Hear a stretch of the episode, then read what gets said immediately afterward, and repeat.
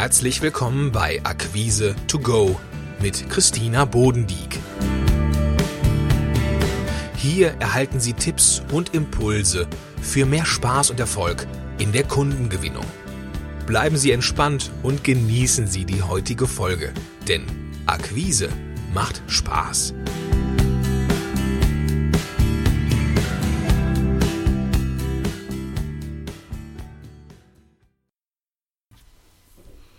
Hallo und herzlich willkommen. Heute geht es um das Thema, wie Sie Ihre Angebote wirkungsvoll nachfassen können. Sie kennen das vielleicht auch beim sportlichen Wettkampf oder bei sieben Wochen ohne in der Fastenzeit oder beim alljährlichen Frühjahrsputz. Das Handtuch werfen und einfach aufgeben, das ist in vielen ganz alltäglichen Situationen kaum eine Option. Beim Nachfassen von Angeboten sieht es oftmals ganz anders aus. Schnell wird hier mal ein vielversprechender Kontakt auf Eis gelegt oder dort ein mühsam erstelltes Angebot gar nicht erst nachgefragt. Wie kommt das? Und als Dienstleister ist es doch unsere Aufgabe, genau auf der Spur zu sein. Und wir können uns in der Akquise das viel leichter machen, wenn wir eine gute Beziehung zu unserem Kunden aufbauen und vor allen Dingen dranbleiben. Vielleicht wurde Ihr Gesprächspartner durch die Akquiseaktion einfach überrascht oder es passt ihm einfach nicht im Moment. Es kann ja mal sein. Falls er Ihnen ein Nein sagt, nehmen Sie das also nicht persönlich. Das Nein, was Sie hören, ist nur für den Moment und kann sich jederzeit wieder ändern. Und durch einen guten Beziehungsaufbau zu Ihren Kunden machen Sie es sich selbst auch viel leichter mit dem Nachfassen. Sie können alle relevanten Informationen über Ihre Gesprächspartner sammeln. Das bietet Ihnen gute Anknüpfungspunkte für Ihren Gesprächseinstieg. Versetzen wir uns doch mal in die Situation Ihres Kunden. Er hat Interesse an Ihrer Leistung gezeigt und wollte erfahren, was Sie ihm anzubieten haben. Wenn Sie jetzt nicht am Ball bleiben, könnte bei ihm der Eindruck entstehen, dass er Ihnen gar nicht so wichtig ist. Das Nachfassen ist also eine wunderbare und sinnvolle Kontaktmöglichkeit. Und es geht nicht darum, dass Sie nur platt nachhaken, sondern dass Sie Ihren Produkt- und Dienstleistungsnutzen in diesem Gespräch nochmal richtig gut in den Vordergrund stellen können. Haben Sie keine Angst davor, Ihren Kunden zu nerven. Sie kennen das vermutlich auch. Wenn Sie jede Woche angerufen werden und gefragt werden, ob Sie neue Druckerpatronen brauchen, sind Sie bestimmt auch gestresst. Machen Sie es anders. Fragen Sie Ihren Gesprächspartner, falls der Moment für das Gespräch im Moment nicht optimal ist, wann ein besserer Zeitpunkt ist. Und falls er sich zu dem Thema nicht äußert, wann Veränderungen geplant sind oder welche Themen Ihren Gesprächspartner jetzt in diesem Moment beschäftigen. Telefonate werden ja von Kunden oftmals als Unterbrechung empfunden. Und aus diesem Grund ist es so wichtig, dass Sie mit dem ersten Satz Interesse wecken und damit die volle Aufmerksamkeit Ihres Kunden erhalten.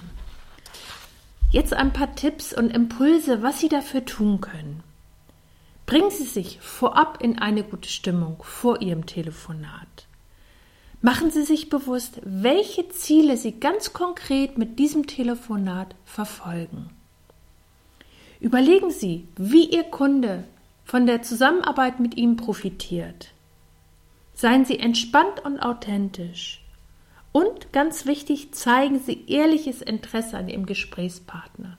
Dann springt der Funke sofort über Vielen fällt das Nachfassen so schwer, weil sie die Befürchtung haben, dass ihr Kunde sie als aufdringlich wahrnehmen könnte. Meine Kunden erzählen mir immer wieder, dass sie Nachfassgespräche am liebsten aufschieben oder ganz sein lassen, weil die Befürchtung so groß ist, dass der potenzielle Kunde sie ablehnen könnte. Und das Nachfassen ist gar nicht bloß ein, ein Nachhaken, sondern Sie wollen ja herausfinden, ob Ihr Kunde an der Zusammenarbeit mit Ihnen interessiert ist. Und machen Sie sich dies so konkret wie möglich bewusst, dann sind Sie automatisch auf Augenhöhe. Und Sie können die Angst, als aufdringlich wahrgenommen zu werden, reduzieren, wenn Sie folgende Punkte beachten.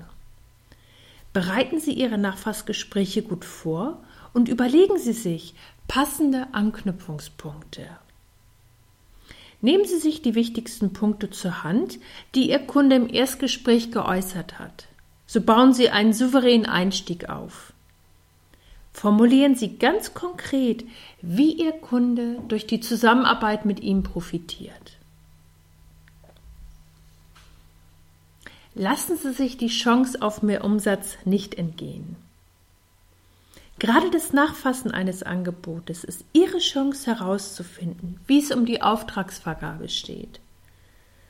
Sie können dadurch den Kontakt zum potenziellen Kunden pflegen, vertiefen und herausfinden, was er noch braucht um Ihnen den Auftrag zu erteilen. Also ran ans Telefon. Bereiten Sie Ihre Nachfassgespräche gut vor und nehmen Sie sich die Unterlagen aus dem Erstgespräch zur Hand. So dann können Sie auf eventuelle Fragen ganz souverän reagieren. Mein Praxistipp für Sie, warten Sie nicht zu lange. Ideal ist es, so zeitnah wie möglich nach Angebotseingang beim Kunden nachzufassen also etwa nach zwei bis vier Tagen. Es sei denn, Sie haben im Erstgespräch einen festen Zeitpunkt für das Nachfassgespräch vereinbart. So, das war's für heute. Ich wünsche Ihnen jetzt viel Spaß beim Nachfassen Ihrer Angebote. Schön, dass Sie dabei waren und Impulse getankt haben. Wenn Ihnen diese Episode gefallen hat, dann seien Sie doch auch in der nächsten wieder dabei. Mehr Informationen besuchen Sie www.akquise-plus.de. Bis zum nächsten Mal.